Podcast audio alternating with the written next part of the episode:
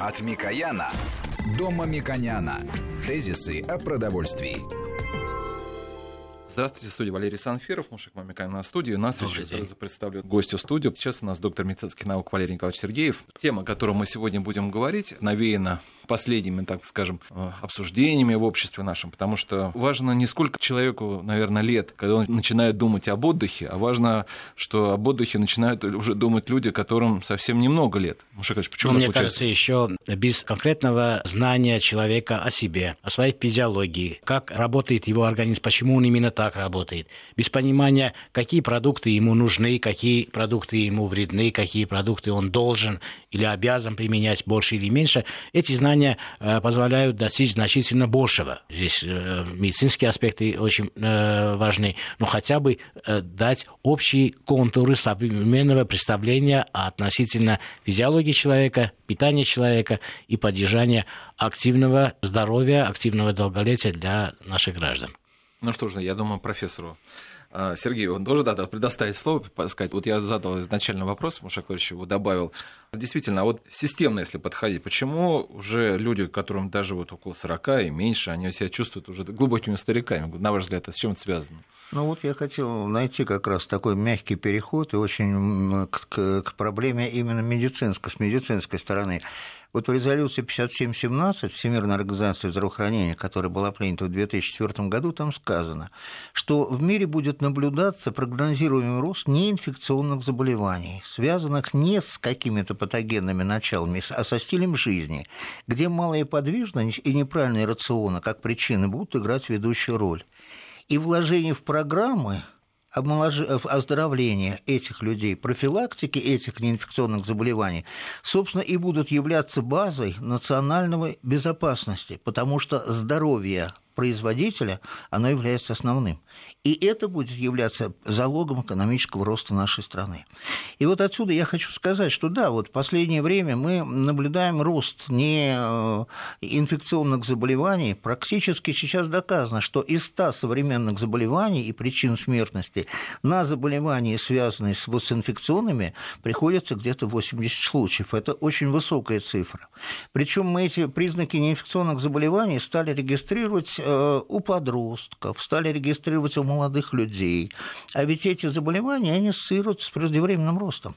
Поэтому отсюда и вызрела вот эта концепция, что нужно профилактировать эти заболевания для повышения долголетия, причем активного, позитивного. Александр, потому... давайте обозначим некоторые из важных этих болезней для того, чтобы наши слушатели понимали, о каких типах болезней мы говорим. Ну, тогда нужно сказать о том, что современные неинфекционные болезни, такие как атеросклероз, онкологические заболевания, сахарный диабет второго типа, ожирение, метаболическая депрессия, иммунодепрессия, они имеют общность причин, общность проявления нарушением обмена веществ.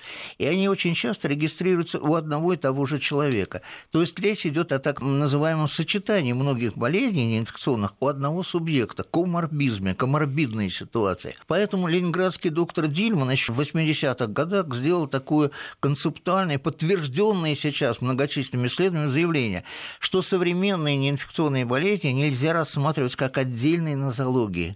К ним нужно подходить как к одной нозологии, ибо их причины, их распространение, их клинические проявления, они имеют общность. Поэтому, с одной стороны, это очень хорошо, когда есть пророки в своем Отечестве, и когда мы можем благодаря вот этим подтвержденным делам разрабатывать современные технологии э, оздоровления, связанные с правильным питанием. Вот. Причины эти, вот, мы говорим об общности неинфекционных заболеваний, их можно разделить условно на объективные, которые не зависят от человека, и субъективные. Ну, объективные причины, например, такие. Нарастает стрессовое напряжение нашей среды обитания. Это не только стресс, это не только загазованность, но это и колоссальные информационные потоки, скорость, которые мы не успеваем. Скорость да. всем, да. Вот. И поэтому отсюда мы ожидаем роста именно пандемии ожирения прежде всего. Потому что эволюционно сложилось так, что если человек обладает хорошим запасом энергии, то он быстрее убегает от источника стресса или, оценив свое преимущество, подавляет. В том и в другом нужна мышечная активность. Ничего не поменялось. Поэтому мы должны воздействовать на среду. Второе – это современные технологии приготовления продуктов питания.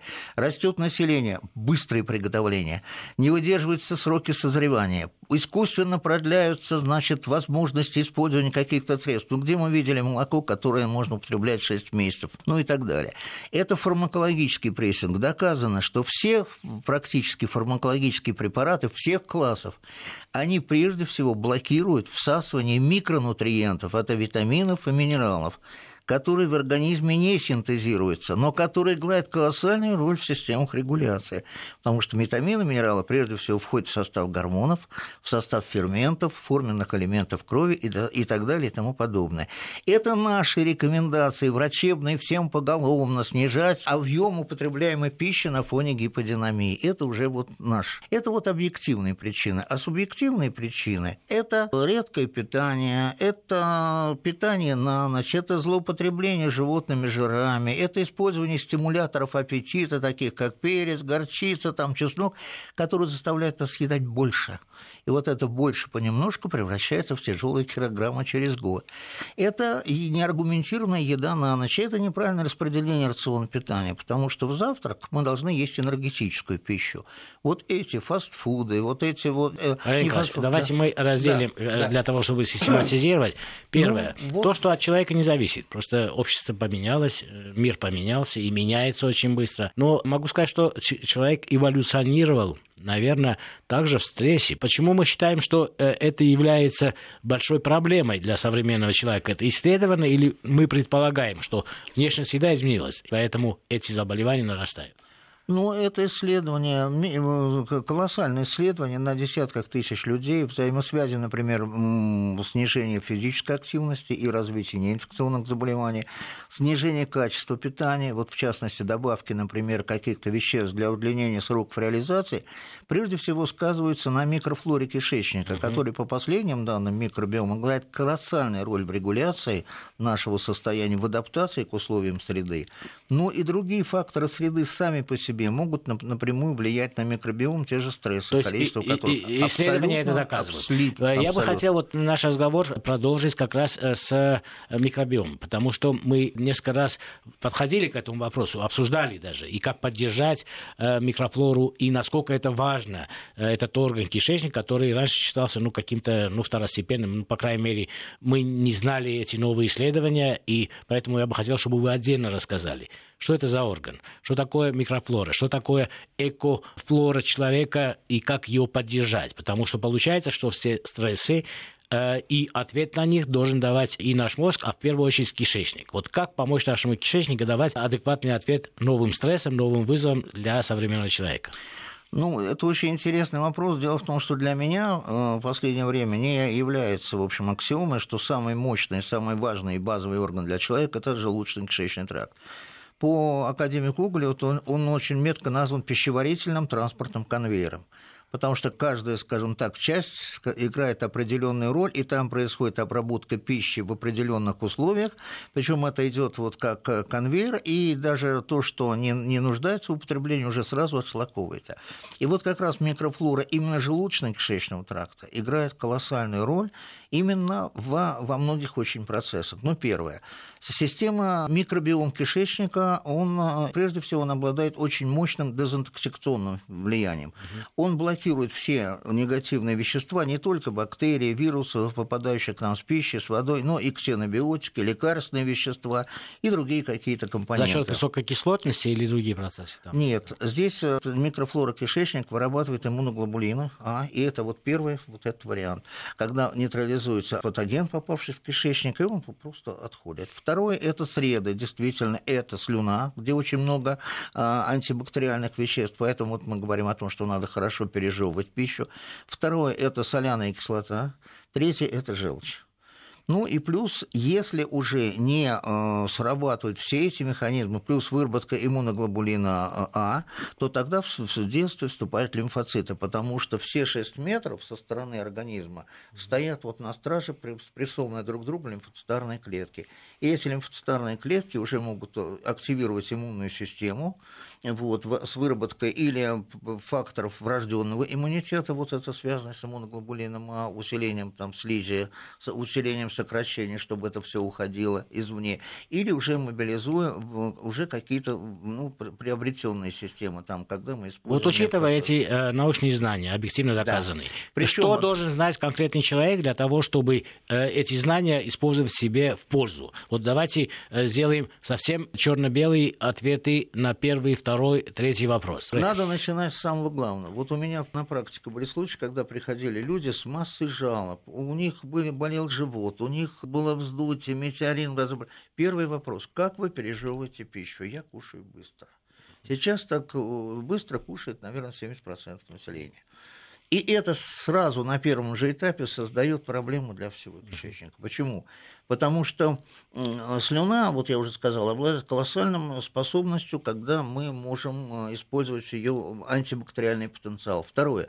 В слюне уже находится фермент амилаза который э, может переваривать сложные углеводы. И это сразу, так как язык хорошо кровоснабжается, поступает в кровь. Угу. И уже мозг получает информацию, центр голода, угу. что уже энергетическая составляющая угу. пошла. Угу.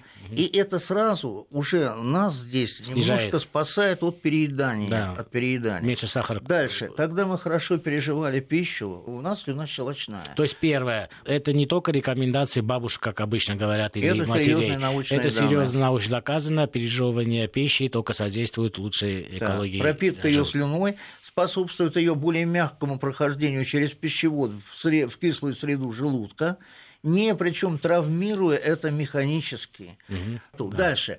Там в желудок, это второй орган, там идет химическая обработка, более измельчается угу. уже количество угу. пищи. Да. Но так как соляная кислота вырабатывается не, немного ее, угу. она порционна, то вот такое порционное превращение пищи в кашицу угу. щелочную, поступление ее спокойно в желудок, дальше идет следующая реакция, и все. И при таком условии, когда идет биохимическая реакция кислота, щелочь, пища больше не находится в желудке, она угу. уходит дальше. Угу. Мы не сделаем из желудка склад. То есть, во-первых, тщательно пережевывать, Второе, не торопиться, не торопиться, потому что это очень важно для того, чтобы э, динамика поступления да, пищи на переработку да. соответствовала физиологии человека, который формировалась э, тысячелетиями. Я могу добавить, что я где-то читал, что в свое время, когда людей было значительно меньше, а пищи на земле было значительно больше, и человек просто ходил, собирал ягоды, на, за весь день он тратил около 4 часа для того, чтобы полностью э, наесться.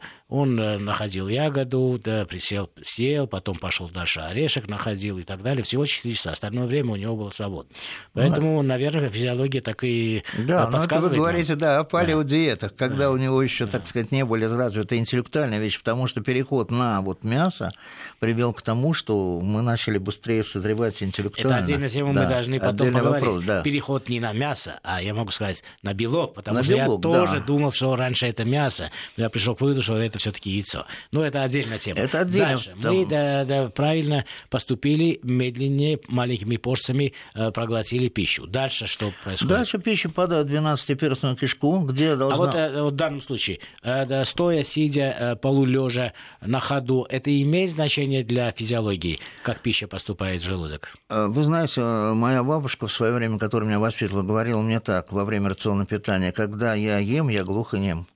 То есть ты должен сосредоточиться на процессе питания. Это своего рода священное действие. Это общение наше с внешней средой как мы относимся, как мы ценим.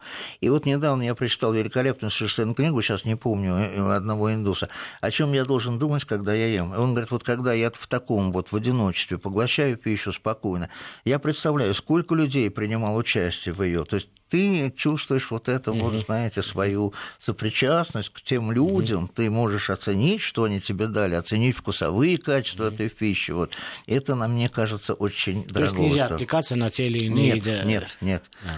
А когда мы там едим газету, сидим у телевизора, мы не замечаем вот исследования как раз англичан, что э, дети, которые проводили время питаясь у телевизора, а они в 40% больше имели лишний вес, чем mm-hmm. сверстники. Mm-hmm. Вот простое исследование, которое да. говорит. Сидя или все таки стоя можно питаться, тоже это без вреда? Потому что Нет. мы знаем много ресторанов, я сейчас вижу, где просто стойкие. Это просто модно. Я предполагаю, что, наверное, ну, согла... древнишний предок, э, предок тоже собирал ягоды и где-то стоял, наверное, сидел. Ну, наверное, да, но так как вот э, все-таки, наверное, более комфортно ты расслаблен, когда ты все-таки сидишь, то, наверное, все-таки я считаю, что Слушай, положение... Физиологии сидя, да, да.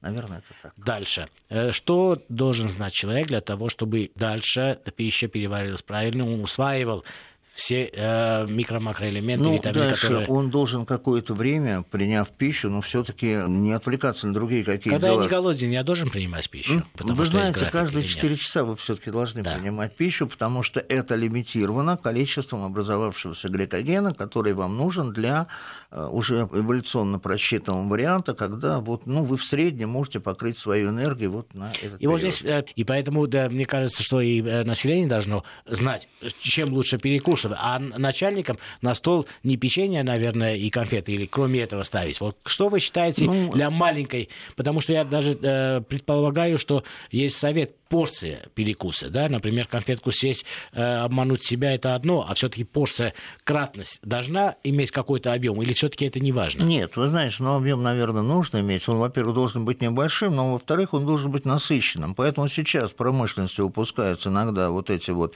такие комбинированные вещи для перекуса, куда входят орехи, куда входит немножко злаки, угу. куда, куда входят, например, такие основы, как стевио, который заменяет сахар, наслаще да. его в 300 раз, куда входят какие-то другие компоненты, там, это могут быть там какие-то другие лекарственные, пищевые растения, их фрагменты, какие-то плоды, ягоды, клетчатка тоже. То есть лучше Валер... это орехи. А, а, да. Валерий, Валерий Николаевич, мы сейчас прервемся на новости, а меня вот продолжите отвечать э, на вопрос, Муша Клавич.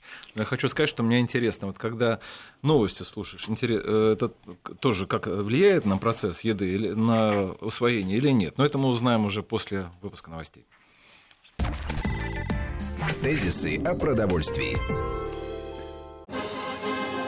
От Микояна до Мамиконяна. Тезисы о продовольствии. По-прежнему на студии Мушек Мамиконян, и также у нас в студии Валерий Николаевич Сергеев, он профессор и представляет Национальный медицинский исследовательский центр реабилитации и курортологии.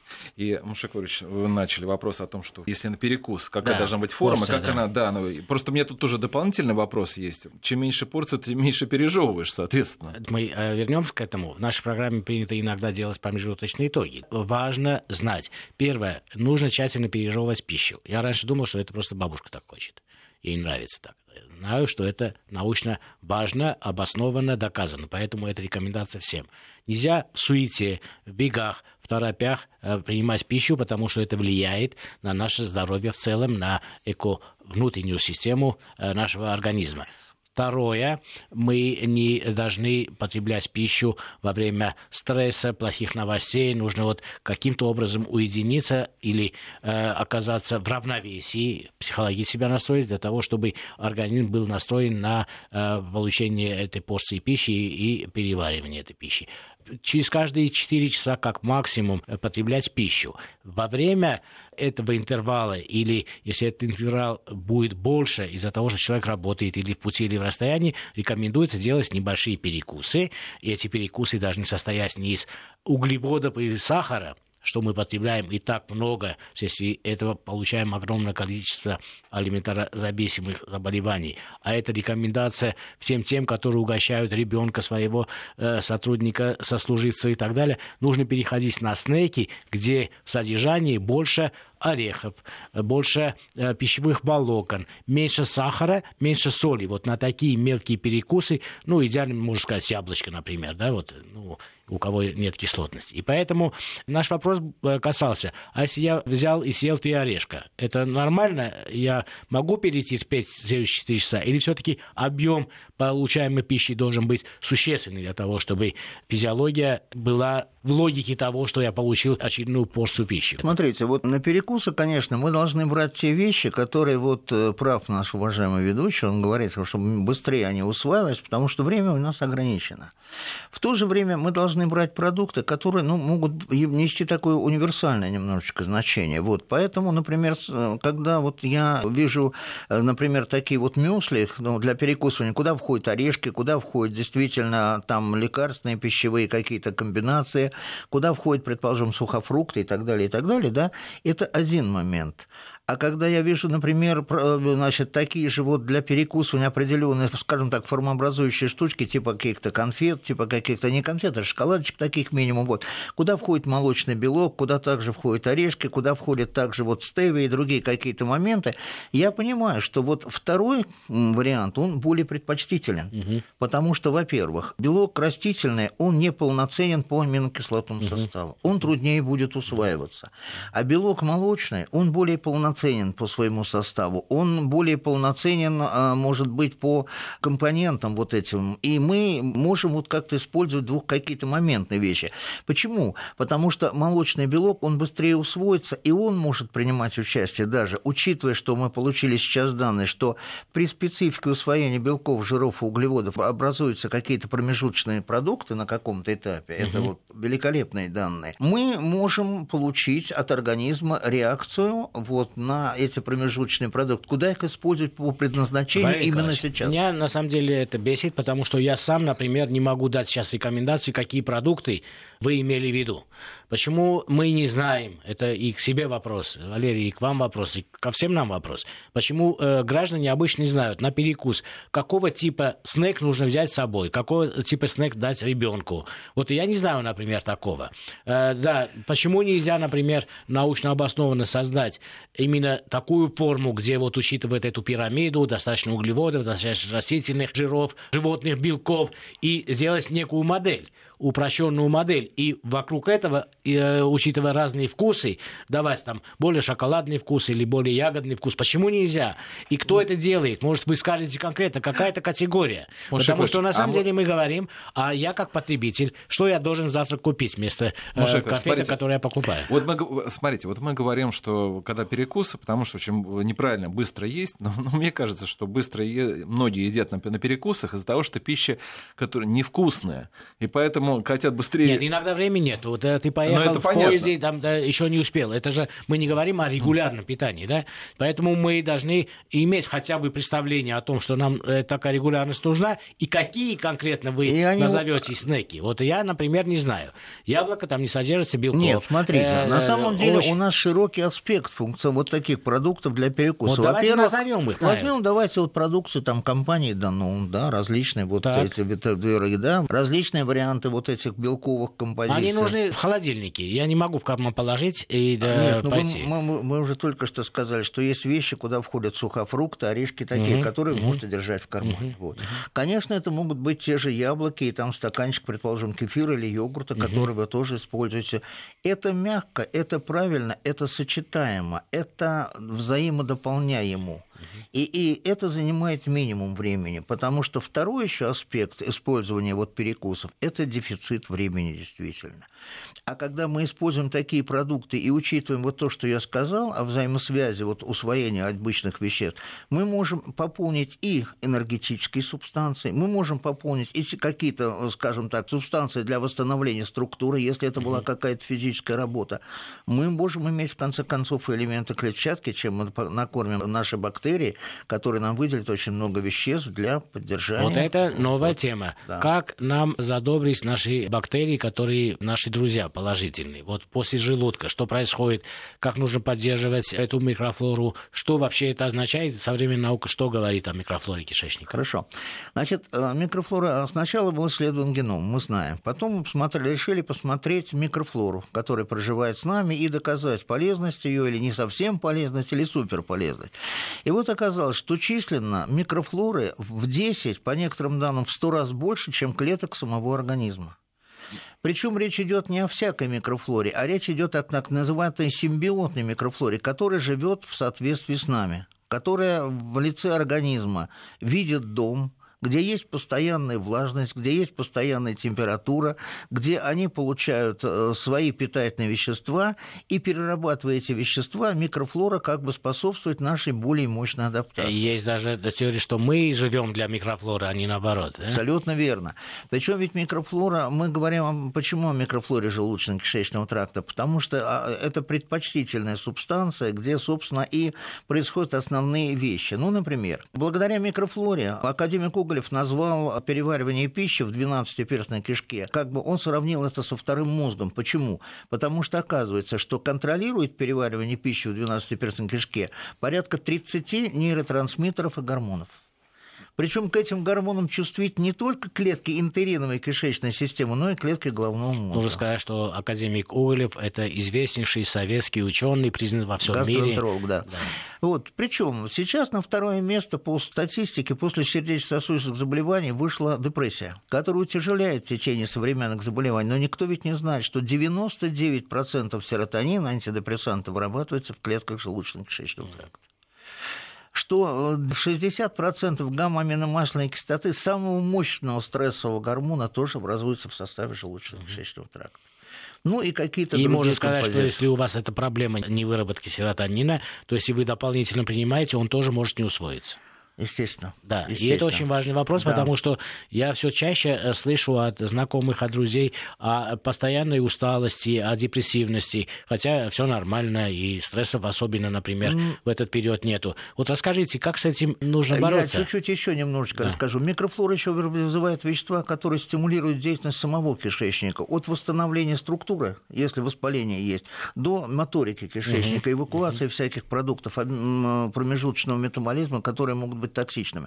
Но самое главное другое. Количество иммунокомпетентных клеток в кишечнике составляет 80%, поэтому он называется самым мощным иммунологическим органом. А количество вырабатываемых гормонов позволяет его сравнить с самым мощным эндокринным органом. Вот это говорит о том, как действует микрофлора кишечника. Валерий Он... Николаевич, э, сейчас у нас прогноз погоды. Кстати, ага. интересно было бы нашим слушателям, после того, как мы послушаем прогноз погоды, узнать еще, как лучше питаться, когда слишком жарко или слишком холодно. Это от одного другого у нас в России это такие... Ну, мы сейчас как раз плавно перейдем. Сейчас погода. Хорошо.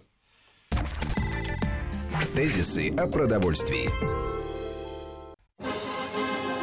От Микояна до Мамиконяна. Тезисы о продовольствии.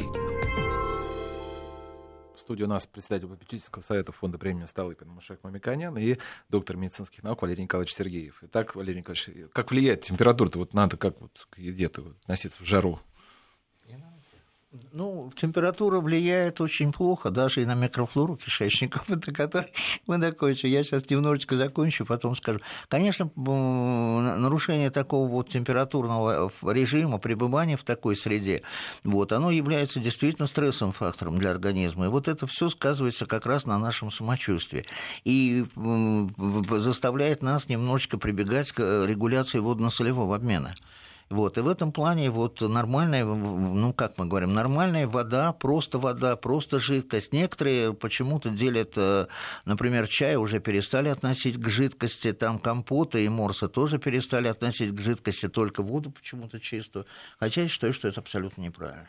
Потому что это все равно та же структура. Это потому, что индустрия в свое время Э, сделать настолько э, сахаристыми эти напитки, что на самом деле э, люди понимают, что это питание, а не напиток. Поэтому нужно отходить от этого. Абсолютно верно.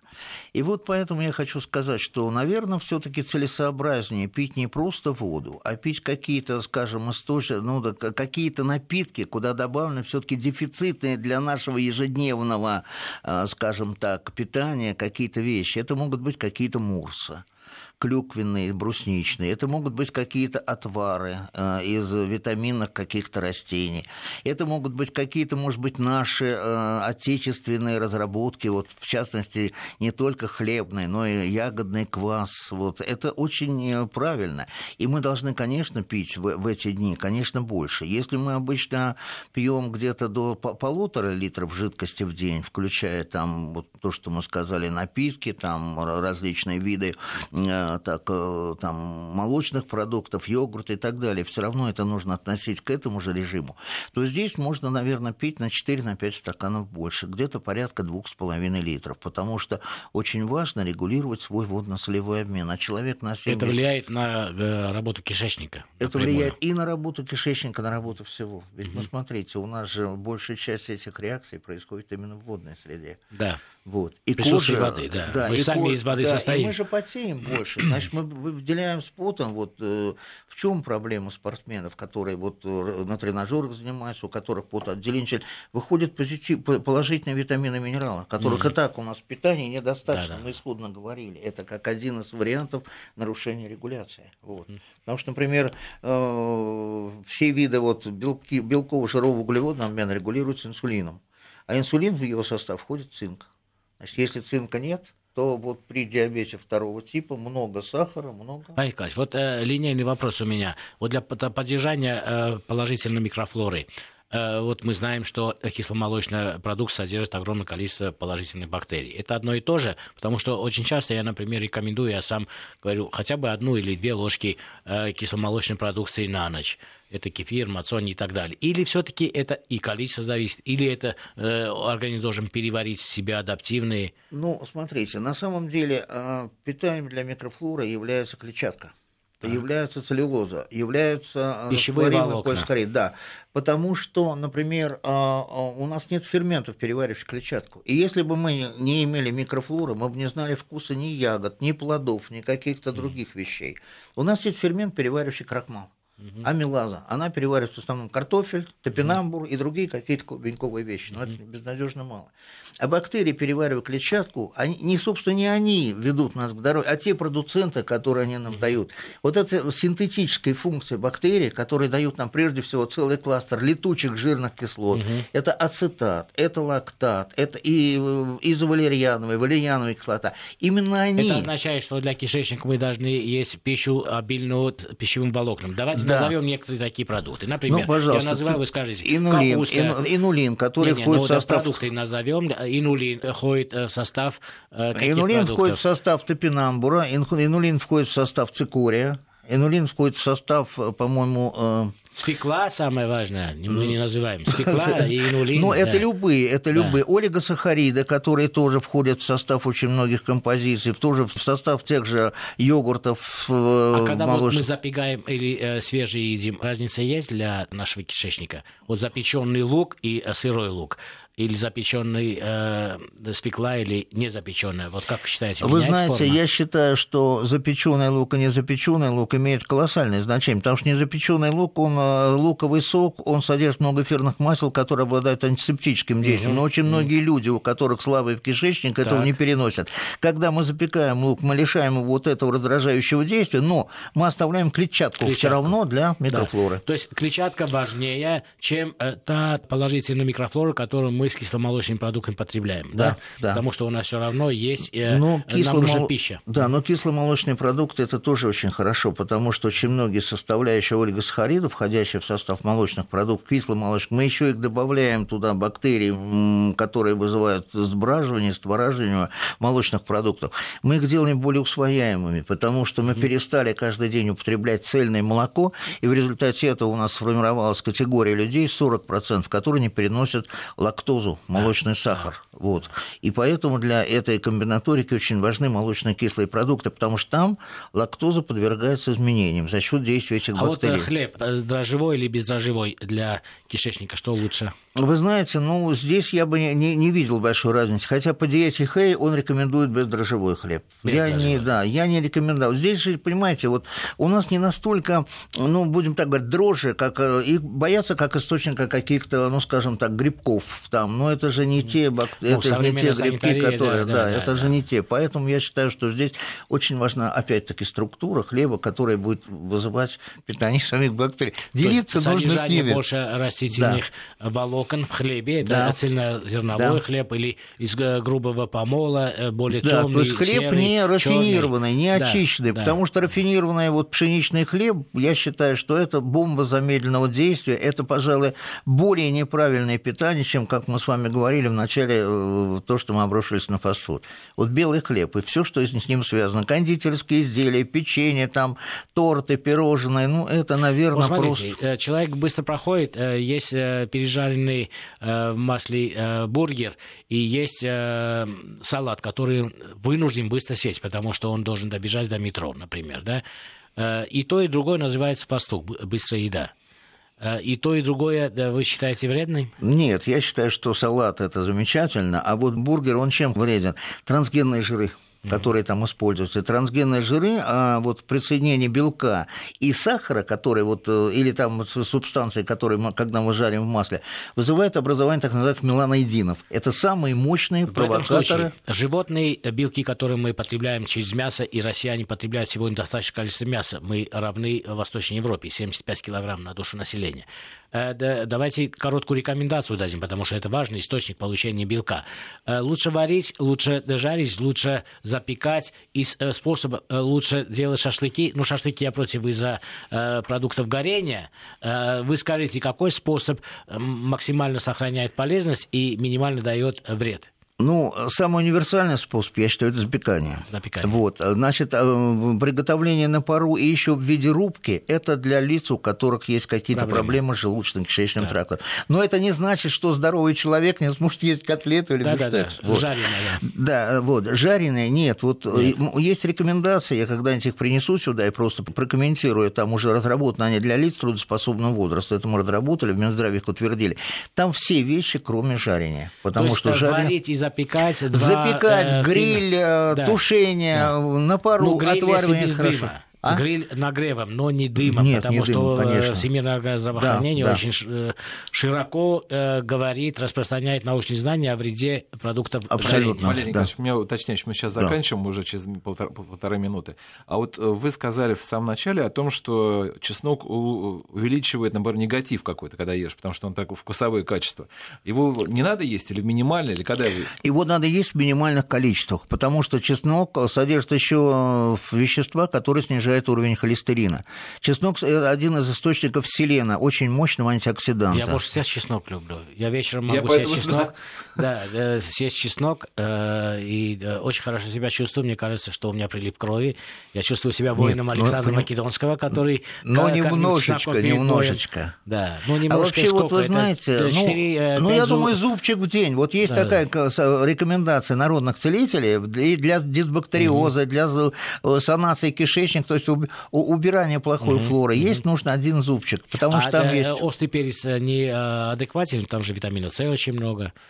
Да нет, но острый перец, он, наверное, все-таки уступает чесноку уступает. по взаимодействию. Там же что, из, и, как забыл, я, Джоанальцин какой-то есть, который... Мы приходим к универсальному выводу, который неоднократно мы обсуждали и приходили, что не всегда экзотические, богатые овощи, фрукты, какие-то продукты являются более полезными. То, что привычно для нашей географической среды, для нашей полосы, э, максимально полезно для нас и минимально стоит. Лук, чеснок, то, что мы сегодня говорили. Да, овощи. но, знаете, в Солерском кодексе здоровья есть очень мудрая мысль, которая подводит итог. Лишнее все не полезно. Старая есть поговорка. Если не не в меру, и мед желчью покажется вам. Вот это я хотел сказать тоже о чувстве мира. Я благодарю Валерия Николаевича Сергеева, доктора медицинских наук, Мушек Мамиканяна, программа Валерий Санфиров. Всего вам доброго. Спасибо. Тезисы о продовольствии.